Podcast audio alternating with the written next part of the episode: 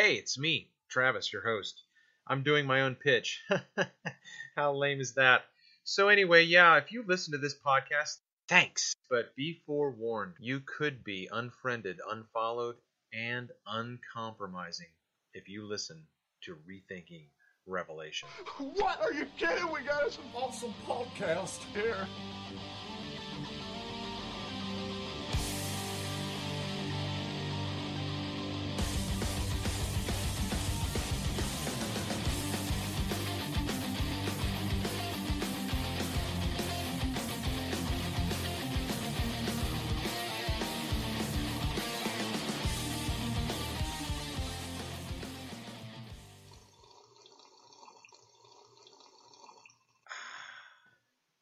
Welcome back to another exciting adventure of Rethinking Revelation. I'm your host, Travis Finley. Yeah, so here we are. I'm tired. I had a long day. I was stuck in Long Island on 495. There was a uh, trash truck spill. Took up two lanes. It was a hazmat thing, sand everywhere. And the car in front of me, as we were sitting there for at least an hour in just dead stop traffic, uh, was an Uber car and uh, the woman inside was pregnant, and they had to uh, stretcher her out of the car. She was taken, I don't know, maybe she wasn't like in labor before, but uh, the uh, paramedics came, a couple fire trucks came, and uh, they they carried her out in a stretcher, and uh, well, hopefully everything came out all right. But uh, anyway, so yeah, here we are, episode 71.5, and we are continuing the Frederick Faith Debate Program recapitulation of my interview there with uh, Jace Broadhurst and Troy Skinner, the hosts of Frederick Faith Debate. Um, so we're gonna pick up. Yeah, we've got uh, got a long way to go and miles to go. Long. Uh, sorry, Robert Frost. I'm sorry. I apologize. I'll just I'll just stop. I'll just do this.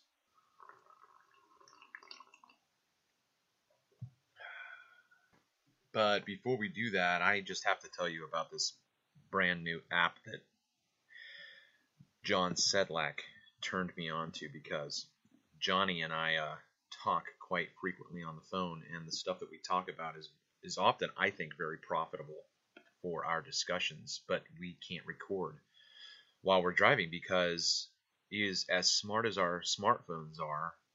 If I have if I am on the phone and I try to open up the voice recorder, it won't do it at all. First of all, second of all, it would only be able to record my voice. Third of all, the ambient noise behind it all would be atrocious. And uh, so uh, Johnny took it upon himself to to scour the the the app store, and he found tape a call, tape a call, and it is amazing. It's amazing. It's incredible. It does exactly what I wanted it to do, and so now I've got like 20 phone calls that I have to edit, and there's no way I'm going to do it. It's just, but they're there. They're there. So tape a call. They have a free version. They have a, a $10 version uh, per year, and uh, it's worth it if you are a podcaster or I don't know who you are out there, but if you want to blackmail someone. I don't know. Maybe I shouldn't have said that. Tape a call. Awesome. And here's proof with one of the phone calls. I can't hear. Yeah, yeah. Okay, there you are. Yep. We are we are recording. Are we being recorded? I think so. Are you recording this? Well, All I right, don't have all I right. don't have any way to not record it because there is no stop button for me.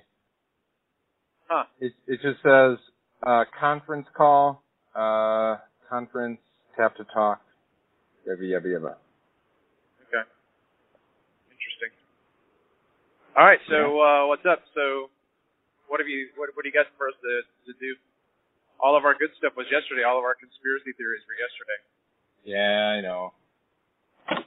What can we talk about? um, should I test to see if it still records? Uh, I don't know. when I'm on another app. Uh, yeah, sure. That would be an interesting. Uh, yeah, right. So let's see if it can do this. So I am technically Um, hang out the drive. Still have that open. Still have that open. So the, it, I mean, from everything I know, it's still recording. Okay. And I'm looking at my Bible app. Now the serpent was more crafty than any other beast of the field that the Lord God had made. He said to the woman, Did God actually say, You shall not eat of any tree in the garden? And the woman said to the serpent, We may eat of the fruit of the trees in the garden, but God said, You shall not eat of the fruit of the tree. I can't. I can't handle it anymore. I was like, when you first started reading, I thought, is this is this an app voice? Because if it is, it's completely insane and awesome, and I want one. I can do lots of voices. Oh man, that was beautiful. But that was the so awesome. The serpent said to the woman, You shall, you'll not surely die. For good news that when you eat of I'm it, your gonna eyes will crush be your open, eat. good from evil. If that's not amazing, I don't know what is. That's just fantastic. So tape a call. There you go. Free advertising.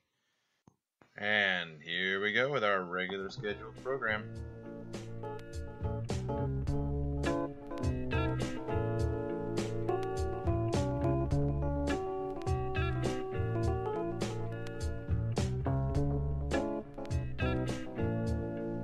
Not going to hear that report from the uh, reporter, but you get the idea. A lot of people talking about the end of the world, and a lot of people talking about when they die, they're going to heaven, um, and or when Jesus comes back, that's when we're going to go to heaven, or whatever. All those sorts of things. Well, when we read the Bible and what it says about the end of the world as we know it, including the tribulation and the second coming of Christ, are we reading history, meaning that it has already happened, or perhaps partially history, with some of it having happened, with more yet to come, or is it all futuristic?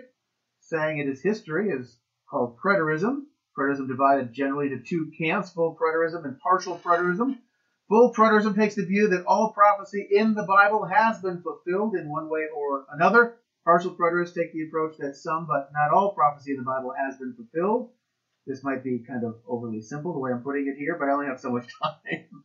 so to expand and explain on today's faith debate, Jace Broadhurst and I are joined by Travis Finley, a seminary-trained blogger and podcaster of a pro, uh, program called Rethinking Revelation. And last week we kind of, well, we wrapped up in the middle of a thought, but we, uh, we we wrapped up at a point where there were more thoughts about to spill out, and we had to come to a close. And I charged Travis with hanging on to those thoughts for a full week, and uh, he's genius enough that he was able to hold on to those thoughts for a full week. I feel like we really got somewhere last week, but like at the very end, right when we were about to. Mm-hmm. It's the way it always happens. Basically, he said there's parallelism in Isaiah, Jerusalem, right? Jerusalem Yeah. is is the new heavens. and This is the creation, this new creation. Yeah. Everything else is gone. Yeah. That that's that turns the table. That kind of. Okay, I see where you're coming from. So the question becomes: Are we going to interpret the Bible consistently, or rather, what? That's too harsh, isn't it? It's like arguing my view is the biblical view. Yeah, my view is consistent. Yours is horribly No, no. inconsistent. I, I, I want to argue highly for the uniformity of Scripture. Okay, the, the, the Scriptures are uniform. That is, what we see in the New Testament is not discontinuous with the Old. Okay. Um, so, but so it's all about context, and I and I'm going to say that I believe that the historical context within which to understand the entire corpus of Genesis to Revelation is the history of God's operation with Israel under Torah.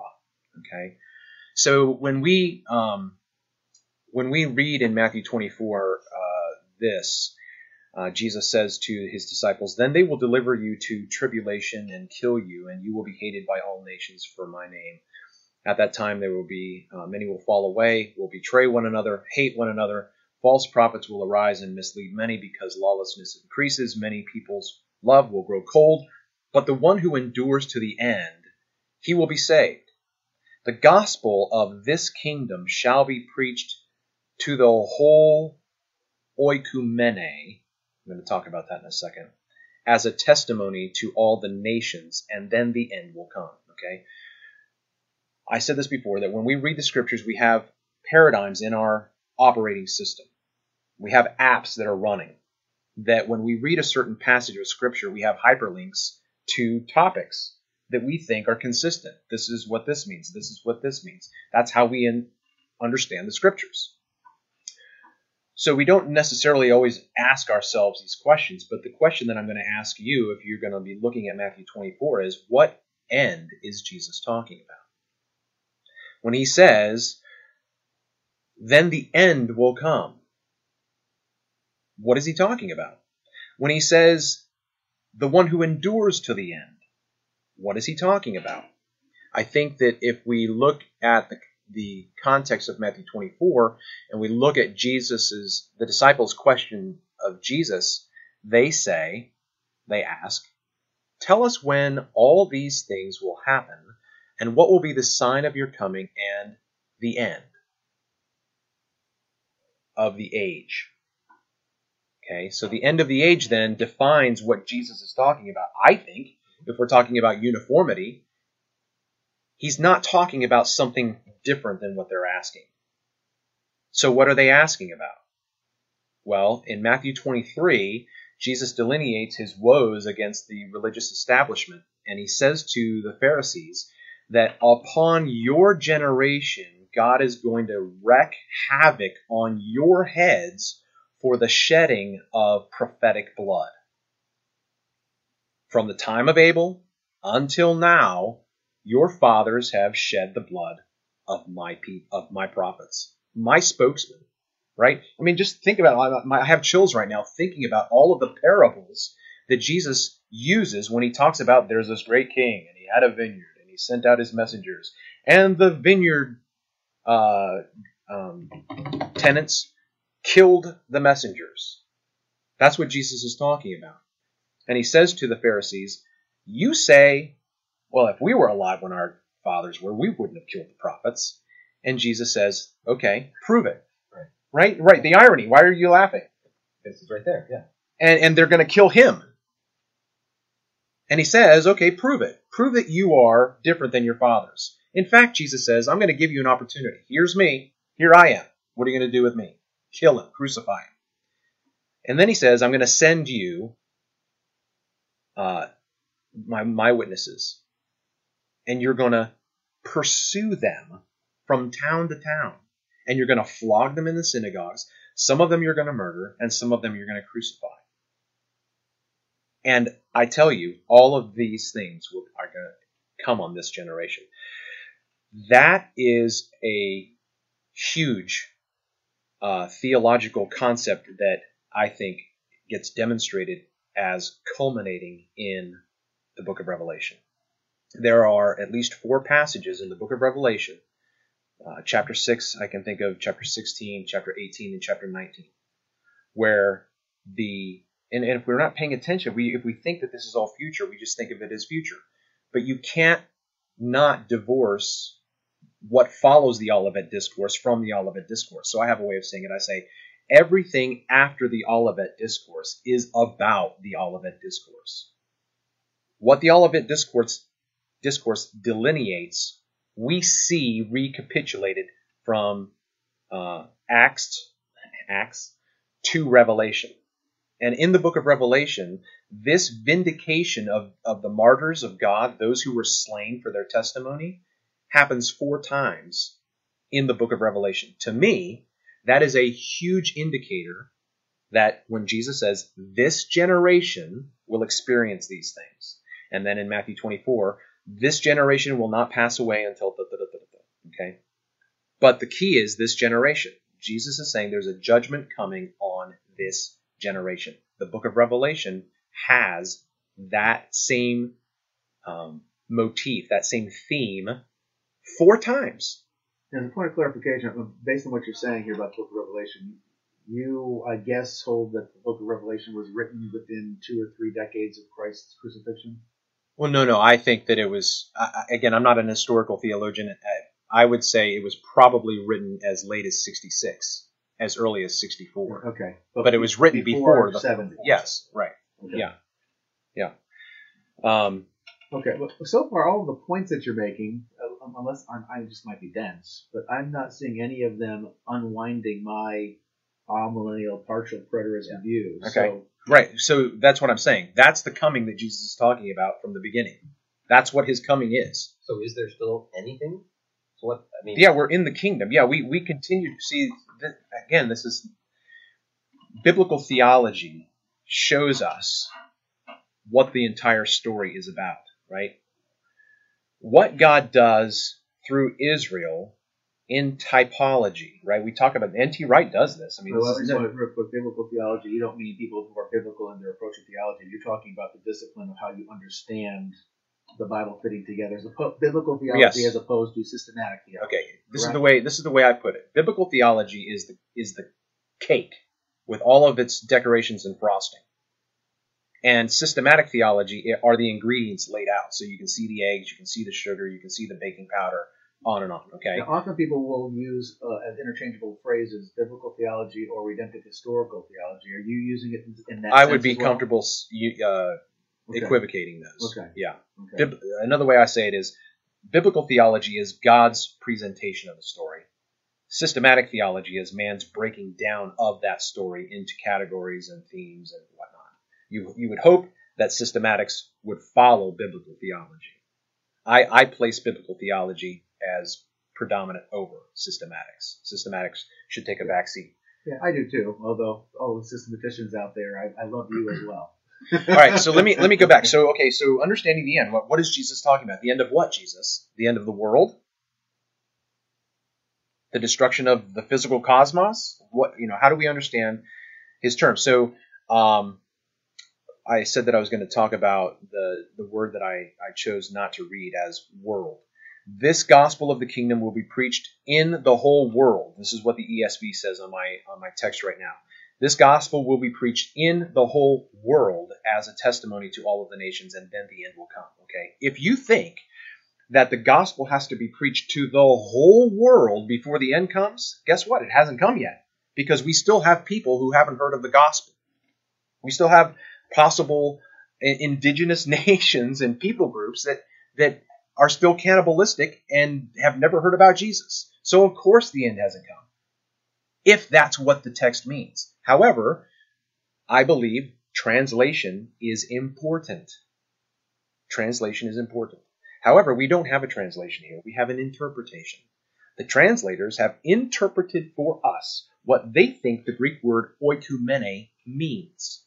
Okay, so in the Greek, it would read, The gospel of the kingdom will be preached to the whole oikumene as a testimony to the nations. So, what does oikumene mean? In the Greek, there's at least two words that are translated world cosmos and oikumene. But if you read in the English the same word for those two words, you don't know which one's being used. So you can't delineate, oh, this is oikumene and this is cosmos. So when the when the census went out when Jesus was born and it went out into the whole world, the word is not cosmos, it's oikumene. That sets the context for where the census took place. I am comfortable saying that the word oikumene should be understood as an empire.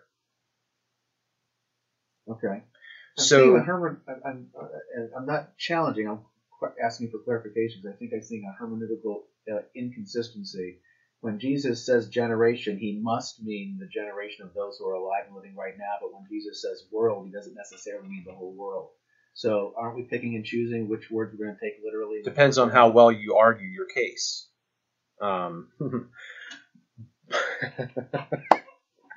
uh, okay, I don't want to get distracted with that too much. But to say all that to say, you have oikumene and cosmos, so you have two different words. Okay, you can't, in my opinion, translate them both with the same English word because that will influence the way you interpret the meaning And I of that agree. word. I think that, okay? it, that the translators sometimes do us a disservice when uh, we we don't have. Uh, it goes both ways. Consistency, where the same word shows up over and over and over again, but it gets translated different ways based on the context of the of the uh, of the passage, uh, which makes it difficult for English readers to notice that these same words are showing up over and over and over again. Or they'll take the same word and give it slightly different English words based on the context. And so I agree with you. They give us a disservice uh, do us a disservice and make our jobs harder in the world. But I'm still not saying that it's undermining my millennial view. By the way, this is the Frederick Faith debate. Uh, on 930 WFMD, I'm Troy Skinner. Our guest this week is Travis Finley. He hosts a podcast called Rethinking Revelation.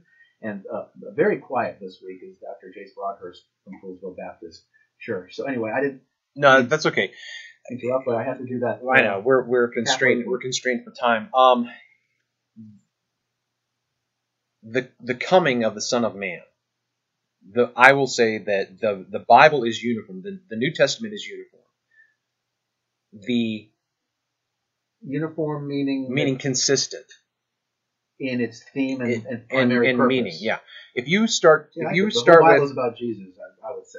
You yeah yeah sure you're kind of rolling your eyes. no no no I mean it's, but that's that's still that's not as Doesn't say much. it, yeah, it, there's still that has to more that has to be said. Uh, I, I would agree with that, but there's still there's still more.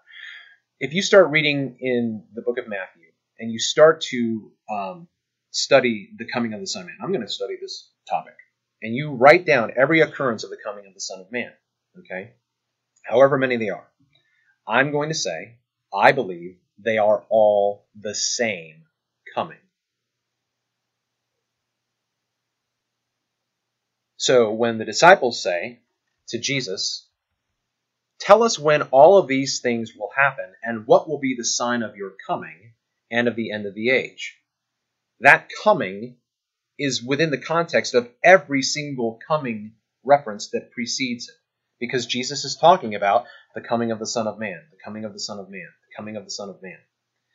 So your partial preterism is okay with what I've said so far because there is a, there is good agreement in terms of the way we can understand certain aspects of this. But when we talk about the coming of Jesus, that changes the topic because what you think about the coming of Jesus and what I'm saying the coming of Jesus is in, in terms of how I understand the New Testament, that's where we're going to uh, divide. There are certain people that I've talked to who will say, well, this pa- this passage here is the the final coming, the second coming. This one I can say, okay, is yeah, this happened in AD 70. And I'm going to say, you can't do that. You can try, but you cannot consistently. What's the purpose of the second coming in in the full pre- preterist view? Jesus came in AD 70 and accomplished what in that coming? He brought an end to the old covenant system. He brought an end to Torah. Torah is over with. My new metaphor for this is the yellow brick road and the emerald city. Torah is the emerald. uh, I'm sorry. Torah is the yellow brick road. It was intended for you to follow and lead and and and, and lead, follow its lead and walk along, and it would come to an end. The problem the problem with the Jews in Jesus' time is they idolatrate, they uh, worshipped the law. They they made the law the end instead of the means to the end, which is why they killed Jesus. Doesn't Paul say in his letters that that is already true when he writes that we're set free from the bondage to the law? Yeah, but right, right, but you and have he writes that before AD 70. sure. So Christ, But you also have Paul offering sacrifices in the book of Acts and paying tribute in the temple. So there are crossover. There, there's that there's that already not yet kind of transition.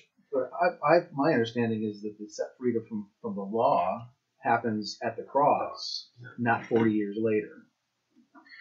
That's where I, I suppose what we can talk about in that instance is there are shades of fulfillment that don't come to it. Um, so okay, You so already you already mentioned the already not yet is a 40 year process. There is something. There's that that crossover. Yeah, yeah. You have the inauguration. Jesus inaugurates the death of the law, so to speak, on the cross. Yes, I agree with that, right? However, the the vindication ultimately of Christ is not the resurrection. It's not the ascension. It's whether or not his words come to pass about the destruction of the temple. The destruction of the temple is the final exclamation point of the story of Torah. The, the, the destruction of the temple is an aspect of Torah that couldn't have been accomplished on the cross. Because God has saw has seen fit to what Peter says, what? Uh, in in uh, in the last days, mockers will come and say, Where's the promise of his appearing? Everything's gone on since the beginning of the world. And Peter says, You don't understand what you're saying. God is being patient with you, not willing that you should perish, not go to hell, perish in the destruction of the temple. So the we what we have to understand is is that there's an aspect of the fulfillment of the law on the cross. There's also an aspect of the fulfillment of the law during the 40 year period. Read Deuteronomy 32. Deuteronomy 32, God said that Israel made him jealous by going after false gods. God says in Deuteronomy 32, I am going to make you, my people, jealous by another nation. That happens in the New Testament.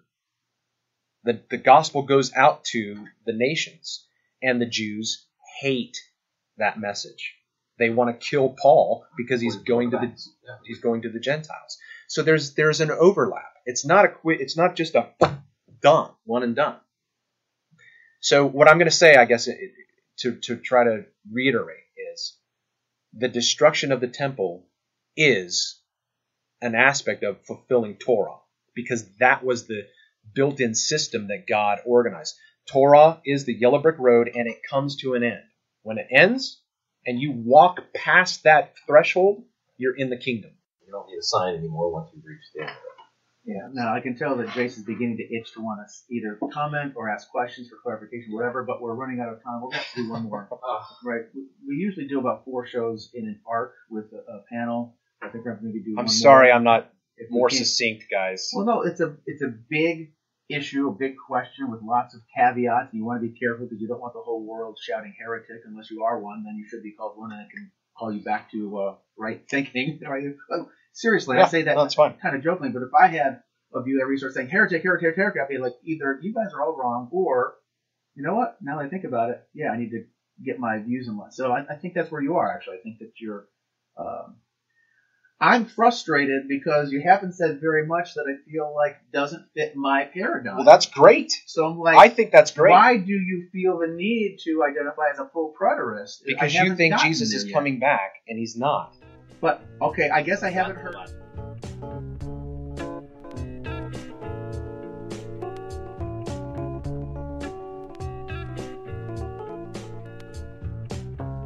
Here are some theological buzzwords for you.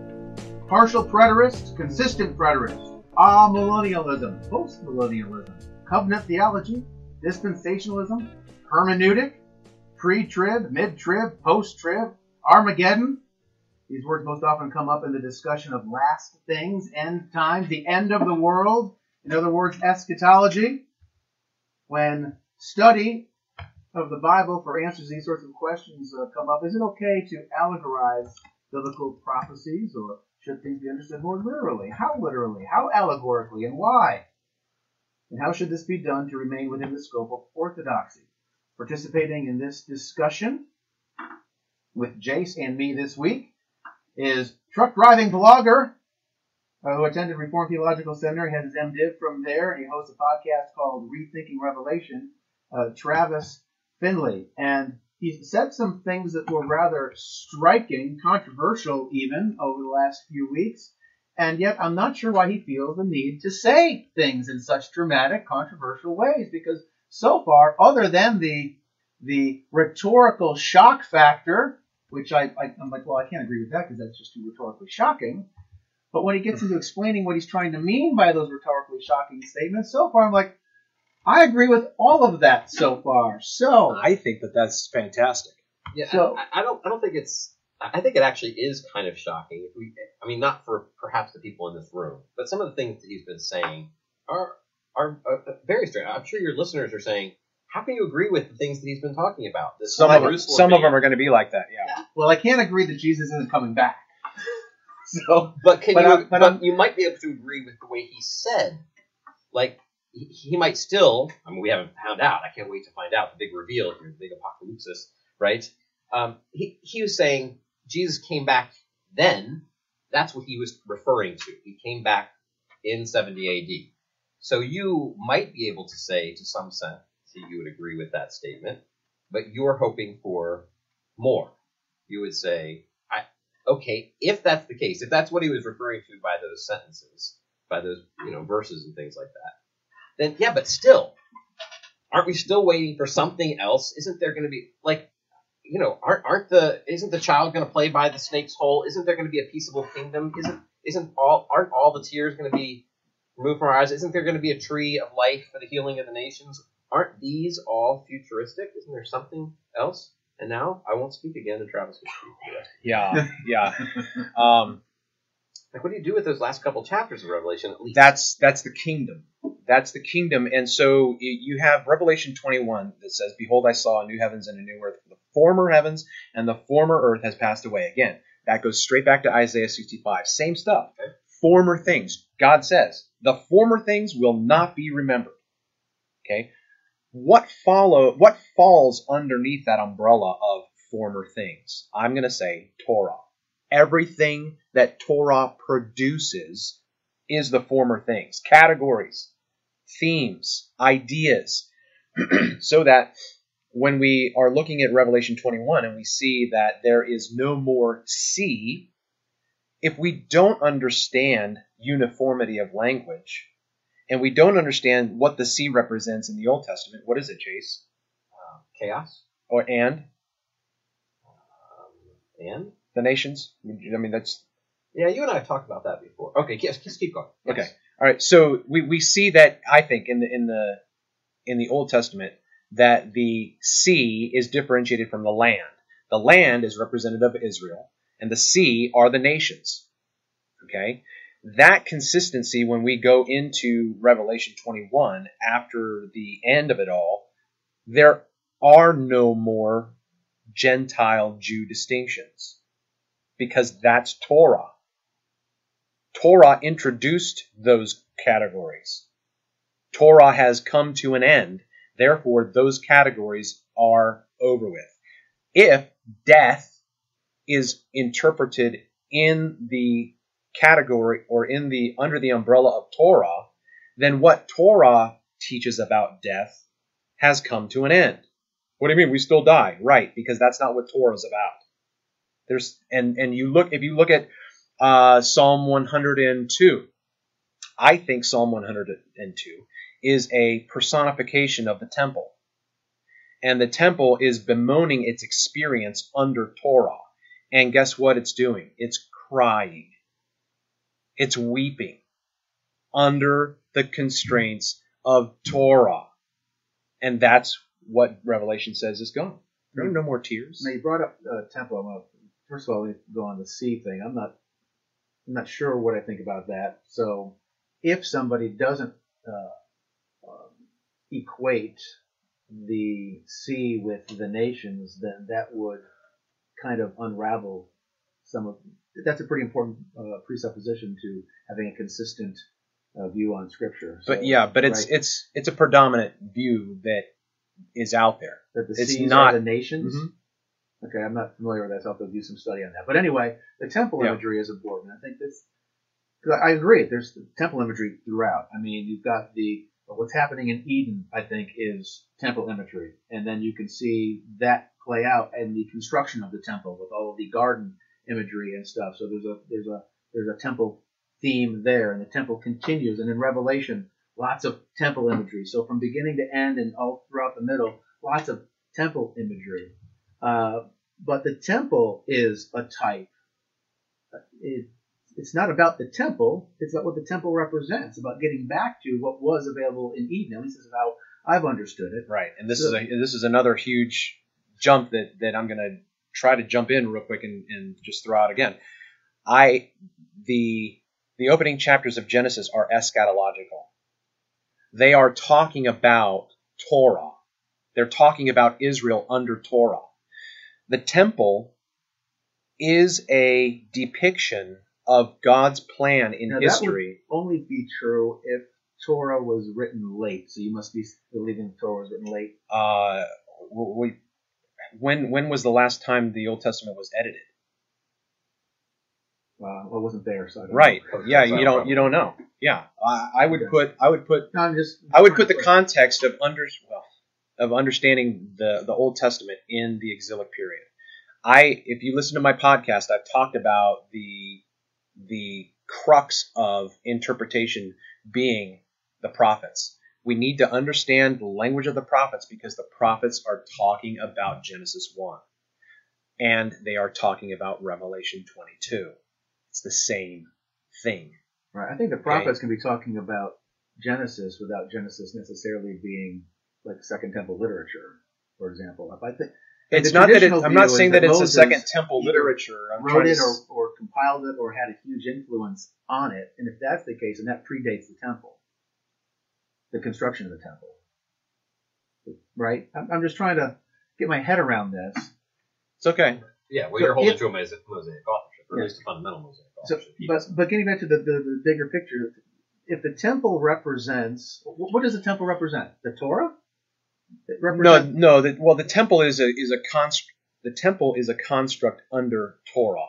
It's a part of the yellow brick road that is being used by God to move humanity into the future. Keep NT Wright. Keep all of NT Wright. But talking about But this, jump this into preterism. in the, on the Bible, being Mhm. typology and symbol and stuff. What is the temple meant to symbolize? I take it to symbolize Eden. uh, it's the temple is meant to represent God's plan to glorify, exalt, and transfigure humanity into his divine council. This world is not our home. We are destined for heaven. But we couldn't get there. There was no human being in heaven until the ascension. Torah is ascension. Torah is all about ascension. Torah was about moving humanity into the future. And God set up, for whatever reason, Torah. And you have the temple, the Holy of Holies, right? The ascension makes no sense. Christ's ascension into the heavens in terms of what Hebrews tells us. He goes into the actual place, not one made with human hands. Why? Why would he go there as a man unless that's where we're supposed to go? That's what the Yeah, entire. see, now that's where you begin to lose me, I guess, because he goes there to intercede on behalf of those who are his, and then it seems like there's this idea, at least I've always understood this idea that we're not going to go there. He's going to bring Right, yeah. it here. Right, yeah. That's that's postmillennial, amillennial theology that I don't think is valid. What that's does- you you so, so you're you're does- working under the new- construct What does that the New Jerusalem or Heavenly Jerusalem mean? That's it's people. It's covenant people. Right. So when you say, isn't he going to bring us back here? Why would he do that? Well, because the new heavens and the new earth. And that's talking about people. That's not talking about the physical orb. And Okay, so the- so that's the construct that you would be operating under. That's where you and I are talking everybody about ends up talking past each in other. heaven, in don't- divine council with God is, is in this view that you're talking about. I didn't hear you. the, the everybody ends up in heaven is in the divine council with God in the end. And what we just we abandon the the planet Earth, we abandon the physical universe. I, this is where I don't have all of the answers, and I'm okay with that. I'm okay with that. But I I believe to a certain extent. I have a friend who's a full preterist, and he has gone farther than I have in this discussion with an Eastern Orthodox flavor, and that is that he believes that the saints that have gone before us are actually participating in this world somehow in the unseen realm. That is in, in, in his mind, there is an aspect of this world becoming more heavenized in God's plan, and that's part of it. Okay, that's where he's at. That's farther than where I'm at. I don't know, but I know enough to where I'm saying after we die, that's not the end. And the and what most people talk about when they talk about the resurrection, you know, you can't you're a full preterist. It means you don't believe in the resurrection. No, I believe in the resurrection, but I believe that was under Torah and has to do with what happened to Israel under Torah. What you're talking about is the ascension, which is what I believe, which is what I'm holding on to. The reason why I have a future hope of life with God in heaven is because of the ascension. He's Travis Finley. I'm Troy Skinner. This is the Faith Debate on 930 WFMD, and hopefully about to speak because we haven't heard much from him is uh, Dr. Jace Rogers from Poolesville Baptist Church. It look like you're ready to kind of chime in. Yeah, but I, don't remember what I was going to say and I- you took um, it over. I'm sorry. Well, was, I, I tried to interrupt you. That was my fault. um, yeah, the problem with all of this is I keep finding all these little things that I want to nitpick on, and then I realize, okay, that's not that big of a deal. I, I want to keep moving, but then I'm still stuck on those things. Right, so but those yeah, are the good questions that are interesting for discussions, but we don't have. right. that But with only freedom. two minutes left, I- So the kingdom is an aspect, okay? The kingdom is still here. Everything that you want to do in the kingdom, do it. Redeem culture. Transform this world. We, we talk about that anyway as postmillennialists and Well, all let me millennials. Let's see, because we, I mean, this is going to be, I think, our last show in this arc. We will have you on again. We can pick back up some at some point, but we've got about you know less than ten minutes now. So let, I can't figure out if I wanted to uh, agree with you. I'm not saying that I do or don't. I mean, right now I'm not persuaded that I need to, but if I wanted to agree with you, I would feel like I need to have a reason.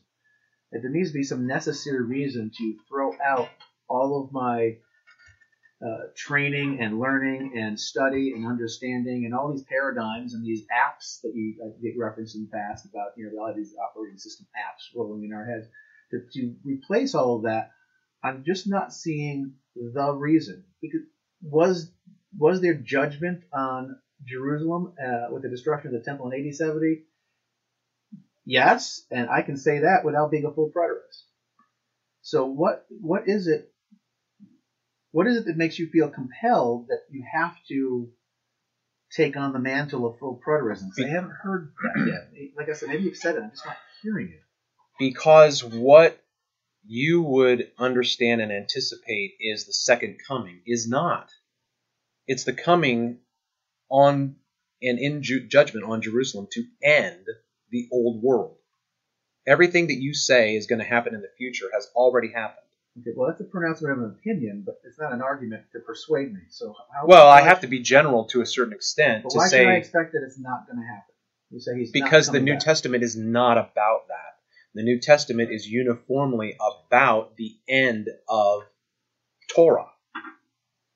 Okay, so all so as we're reading Revelation, we're generally looking at Revelation as something that's going to be futuristic, or many people are, or at least some parts of Revelation are future. What you're arguing is we're we're misreading Revelation. We should rethink Revelation, for instance.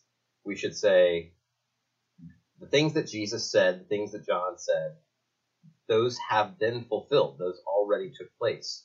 So the questions that we have, let me- I'm just asking, maybe I'm asking this question. The questions that we have about the future are still very up in the air. Like we don't have because Revelation isn't answering those questions or these these texts Right. are. You have to be So okay ask- with that tension. People ask questions like, "Well, was it evolution or was you know was there original Adam or anything like that?" I'm thinking, I, I don't know the answers to all of those things. All Right. I'm trying to say is that's not what the text is talking about. The text is that's not its issue. It's it's dealing with something else. So anytime that we come up with things like, "Well, it says that Jesus is coming back," you say, "Well, yes, but that's referring to something different." So anything that we're going to talk about from Scripture is is ending, culminating in 70 AD. So we could still have, could we still have questions about a return of Jesus? But it just we wouldn't be talking about the biblical return of Jesus. We'd be talking about And I would ask you, where are you getting this? right. We'd be totally speculating. We'd just be making stuff up, like we're just hoping something like that is going to happen. So we could believe it, but you're just saying, yeah, okay, fine, believe it, but it's not based on the Bible. That's not what the Bible is trying to do, Okay. right? Yeah. I mean, yeah. So one of the reactions too is, is okay, you've asked this. So, so what now? I mean, what, what now? That is a non sequitur. That doesn't follow. Is Exodus in the past? the book of Exodus Mhm. and what happened. Yeah. Yeah, Does it have any relevance for us? sure. There you go. There's your answer. Just because the New Testament is closed, just because Well, it has relevance because it points to our eschatological hope.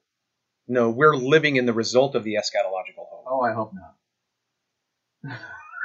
Well, That's that's why that that's where again the presuppositions your operating system. Do you watch cable news? Um, but you know, think about it. If you if you were a few generations after the Exodus from Israel or from Egypt, all right, and you look at what God did, it's the same idea to think, well, that's going to happen again. That's what we're doing with the New Testament. Why are you saying this has to happen again? This is about an event that happened in the past. Yeah, but Exodus actually gives us a pretty good, the Exodus event gives us a pretty good example of this because you kind of wanted to toss out the already not yet thing. But I think there's an example of that for us right there in the Old Testament. When the people, uh, when the Israelites were delivered from Egypt, they were already delivered. They were already free. And yet, they were not in the promised land for another 40 years. There's, they're already free. And yet, so I think there's, there's, it's right there. And there's an echo of that we're living out right now, where we're already free. Christ has already died on the cross for us. And yet, from my point of view, he hasn't returned yet. So we're living. Return to do what? So we're, we're still living in that 40 year to to usher us into the promised land, the new Jerusalem. The We're in the. That's where we are. We're in the kingdom. The kingdom came. That's so. That's the whole language. That's where you've got your operating system giving you categories that conflict with what it's, I'm saying. It's established, but it's not fully consummated. That's your That's your- operating that's- system. But you said keep you said keep Tom Wright. Right, but you have to go past Tom Wright. You have to. He. It's He he's on the Jesus cusp. coming and putting and bringing things back to rights. That's what we're looking for. That's his phraseology. Yeah, but uh, right, So right. I, I, I, I can only say so much. Right.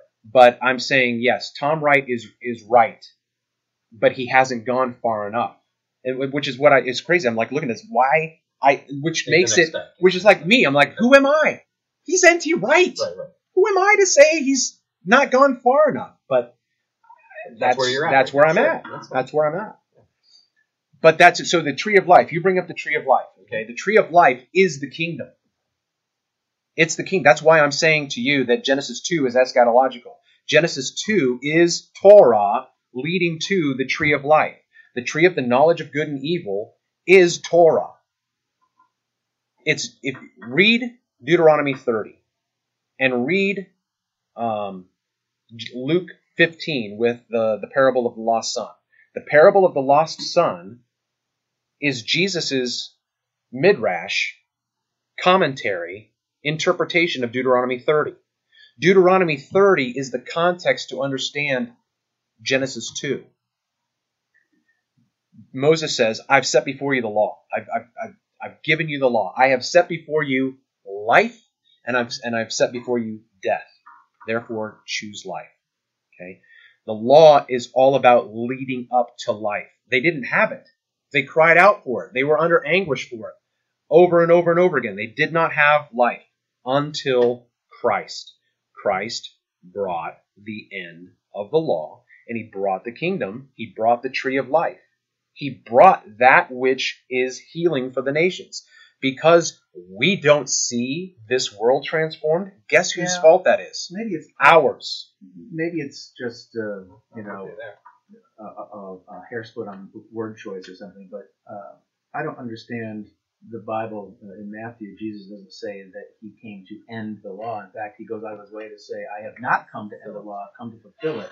And he goes on to amplify the requirements of the law, making it even harder. No, see, I disagree with that. You have to listen to my podcast on Matthew 5. He comes Jesus doesn't to. say he didn't come to end the law; I come to fulfill it. Okay, that's a that's. thought, Okay, no, no, no, no, no, no, no. Problem fulfillment is ending. It's bringing it to its its completion. That's the it's the yellow brick road. The yellow brick road is fulfilled when you cross the threshold and walk into the kingdom, into the Emerald City. That's fulfillment. Christ comes to bring it to an end. I, you know, so if you want to quibble about why I'm about my saying end, the telos is all throughout the New Testament. The telos, the telos, the telos. Maturity. In the Old Testament, we were children. Now we are mature, I'm good with that. And we're being- yeah, and we're that. being made into the image of Christ.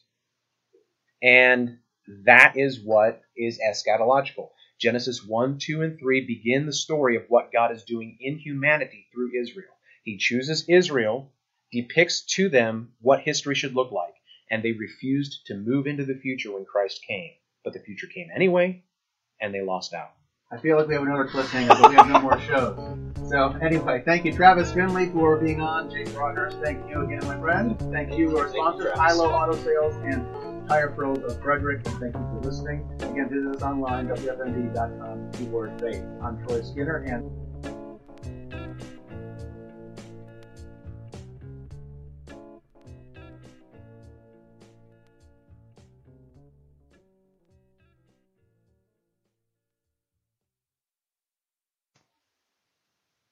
All right. Well, hopefully you could uh, you could tell that we were uh, enjoying ourselves talking about the end times, the second coming, eschatology, and the fulfillment of all things in the kingdom of God in Christ. Uh, I'm, I'm hoping that we can uh, pick that conversation back up and finish a lot of stuff that uh, still needs to be talked about because it's such a very broad uh, subject. I, I really think that so many people are able to be um, persuaded from different arguments, and it's not just everyone is persuaded by the same explanation for why you believe this or why you believe that. So I think the conversation is important to have and important to carry on, and uh, I think that uh, we showed that uh, we could be uh, amicable and uh, hospitable to each other. All right, so that's it. Yeah, there you go.